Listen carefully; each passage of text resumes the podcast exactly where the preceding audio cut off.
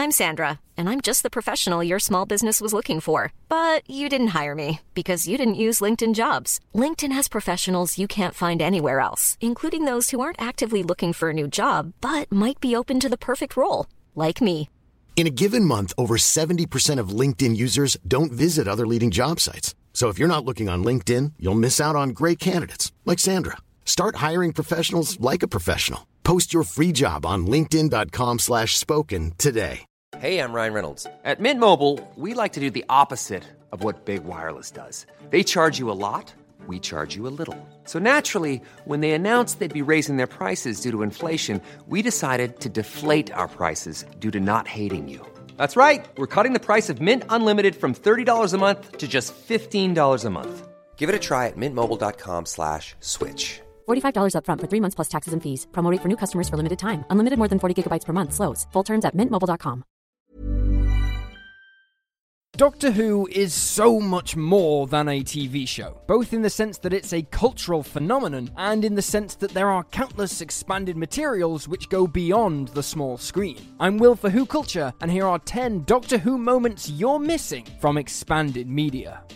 10. Telling Brian Williams the truth. Kicking off with PS, a short animated webcast which showed the fans what happened to Brian Williams after the Angels take Manhattan. To recap, in The Power of Three, Brian voices concerns to the Doctor about the lifestyle of Amy and Rory, and questions what happens to those who travel with him. So, with the couple's fate decided in the series 7A finale, what happens to poor old Brian? Well, in an unshot scene, Brian is visited by Anthony, who finds him at Amy and Rory's house, and delivers a letter. The letter, which is from Rory, explains how that letter was arranged to be delivered one week after they left in the TARDIS after the Cube incident, and that the couple are alive, but stuck living their lives in New York 50 years before Rory was born. The heart wrenching scene explains how much Rory loves his dad, and that he's sorry, and that the mysterious Anthony is actually Brian's grandson. After the Series 7 opener revealed that Amy cannot have children, it's nice for fans to learn that at least the pair got a family in the end by adopting while stuck in the past. 9. The Return of Salamander. 1967 to 1968, The Enemy of the World saw Patrick Troughton play both the Second Doctor and the serial's antagonist, Salamander. The previously lost story, which was rediscovered in 2013, ends with the villain falling out of an in flight TARDIS and into the time vortex. But what happens next? Well, the resolution lies in Titan Comics' Third Doctor Adventures miniseries. The first issue ends with the Third Doctor and Jo Grant returning to Unit HQ to find the second Doctor present. But where does Salamander end up? Actually, he comes out the vortex with the second Doctor into the London Underground in the 60s. From there, he patents his weather control technology, getting rich from it, and decides to use his wealth to look into this strange Doctor he has encountered. Salamander learns that the Doctor has a new face, and using his resemblance to the second Doctor, fakes an invasion, gains access to Unit, has a partnership with the Master, and a classic 70s Unit story ensues. This could have been a glorious sequel to see on screen back in the day. 8. The Kovarian Chapter. Series 6 is arguably the most complex series of New Who, and leaves a fair few questions and plot holes. By the end of The Wedding of River Song, the major plot point of the series is wrapped up, and besides a throwaway line in The Time of the Doctor, the series' main antagonist, Madame Kovarian, is never mentioned again. However, the villain does make an audio return. The Time of the Doctor reveals that basically the Kovarian chapter were a very extreme bunch of individuals seeking to prevent the centuries of conflict that occurs on Trenzalore. Kovarian and her followers travel back through time to blow up the Doctor's TARDIS, so he cannot reach Trenzalore, but this creates cracks in time, destroys the universe, and forces the Doctor to fix the damage. Since her first plot fails, Kovarian's second plan is engineering a psychopath to kill the Doctor. Big Finish's third Diary of River Song series picked up with the character and what she does next. At Demon's Run, Kovarian had additional assassins, also proto Time Lords, created from Melody Pond's DNA, and orchestrates a second attempt on the Doctor's life with these new agents. But this time, the plot revolved around the fifth Doctor. Of course, this is another unsuccessful attempt on the Doctor's life, but the story is a terrific expansion of Series 6 and the characters of River and Kovarian. 7. Rassilon the Resurrected. Rassilon is quite a mythological figure in classic Who, having been a founding father of Gallifrey and making the Time Lords who they are. But as shown in the Five Doctors, Rassilon died centuries previously. So how is he alive during the Time War and appearing in the End of Time? The resolution lies in Big Finish's Gallifrey Time War series. With the war between the Time Lords and the Daleks beginning, some on Gallifrey decide they need a new ruler, one built for this conflict. Therefore, the High Council use their presidential candidate, Admiral Valerian of the House of Rassilon, and imprint him with Rassilon's matrix projection, killing Valerian but resurrecting the Great Time Lord. This is how we get the marvelous Timothy Dalton and then Donald Sumpter to play the founder of Gallifrey on screen in the new series after the Time War. But to portray the newly resurrected president at Big Finish, they employed the equally brilliant Terence Hardiman and most recently Richard Armitage, who really convey the terrifying dictator the Time War creates of Rassilon. 6. Rassilon kicked off Gallifrey. The Series 9 finale, Hellbent, sees the Doctor back on Gallifrey after the Time War, and one of his first actions is to declare himself president and kick Rassilon off Gallifrey out into the dying universe. To answer what happens next, Titan's 2016 big crossover series, Supremacy of the Cybermen, picks up the next page. Shortly after beginning his exile, Rassilon sought out the remnants of the Cybermen. Determined to survive, they ally together, with Rassilon promising them a new Time Lord slash Cyber empire. As a result, he is connected with the Cyberiad and becomes the Cyber President. However, Rassilon realizes the dying universe is no place to be conquered, and so seeks to create a new reality to his own design. Any comic fan will tell you that crossover events are a hoot, and this is no exception. Doctors 9 to 12 join forces, plus other appearances, to defeat the Cybermen. As is the usual case with New Who, the Cybermen betray Rassilon and he must join forces with the Doctor to put reality back to normal. While it is a shame to get a simple time can be rewritten plot device, it is satisfying that Rassilon is revisited after the Gallifrey plot of Hellbent is quickly forgotten once Clara returns to the scene. 5. Davros's Origins.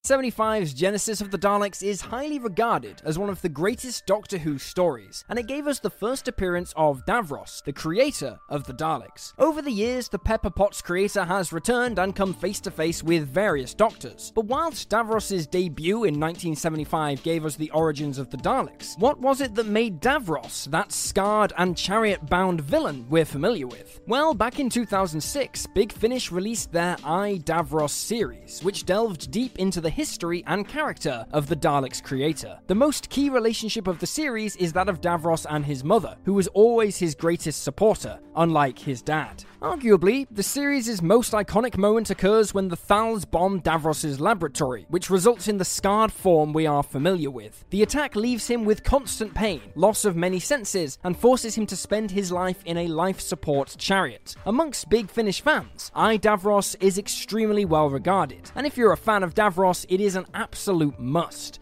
4. Sarah Jane and K9. Sarah Jane Smith is probably the most iconic of the Doctor's classic companions, but when she returns in both the Five Doctors and School Reunion, she is accompanied by a K9 unit. How? K9 was first introduced to Doctor Who in The Invisible Enemy in 1977, but Sarah Jane left the TARDIS a year before and was not accompanied by the iconic robot dog. So how come he is present in her later appearances? Enter the first Doctor Who spin-off, K9 and Company. In 1981, the one-off special A Girl's Best Friend aired and was an unsuccessful pilot which would have kick-started this new series. The special sees Sarah Jane receive a special package from the Doctor containing the new K9 Mark III, and the pair of them stop a cult. The gift from the Doctor truly showed he meant what he said to Sarah, in that he never would forget her, and as far as we've been shown, she is the companion revisited by the titular Time Lord the most. While this spin off may have been unsuccessful, it partially sets the groundwork for Sarah Jane's later returns. It is therefore, because of this failed spin off, the pair remain a much loved duo in the New Who era.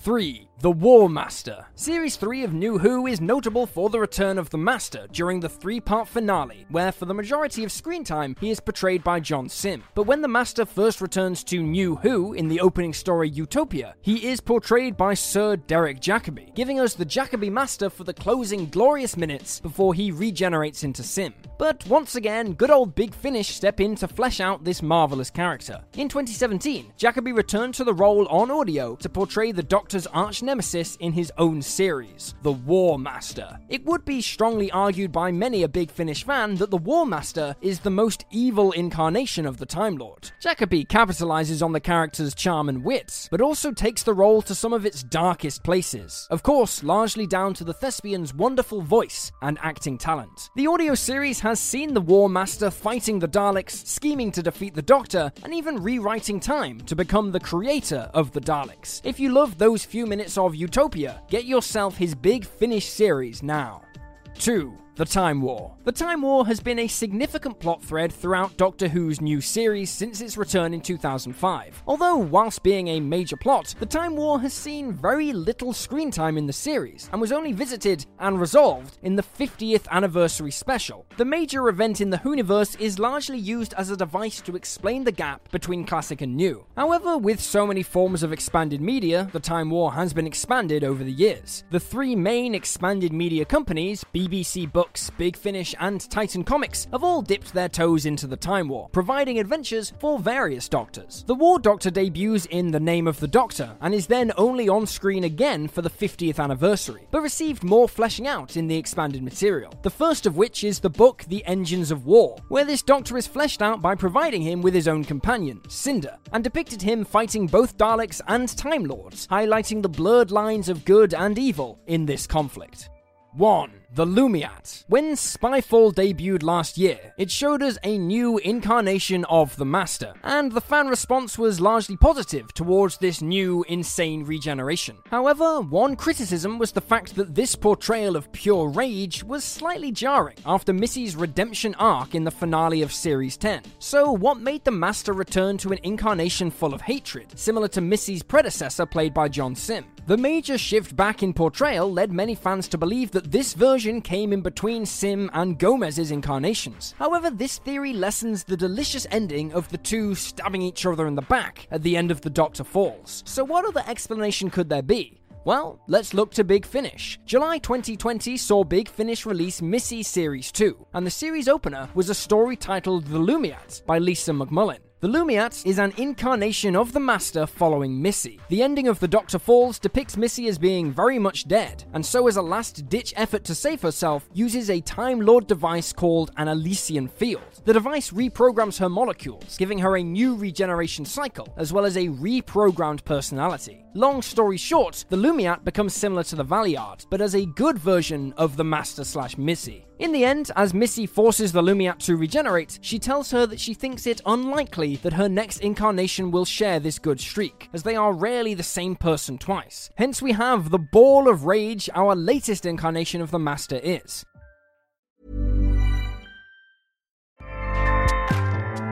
ACAST powers the world's best podcasts. Here's a show that we recommend. The Real Housewives is a guilty pleasure for most, but if you're looking to not feel guilty about that pleasure, tune in to Everything Iconic with me, Danny Pellegrino, where I break down all the messy moments and behind the scenes antics of Bravo's popular franchise. And on Everything Iconic, I also interview celebrity guests like Kelly Ripa, Keke Palmer, Drew Barrymore, Cameron Diaz, and more about their guilty pleasures, their past work, and so much more. So if you're pop culture obsessed and find yourself watching way too much reality TV like me, tune in to Everything Iconic with Danny Pellegrino wherever you listen to podcasts. ACAST helps creators launch, grow, and monetize their podcasts everywhere. ACAST.com.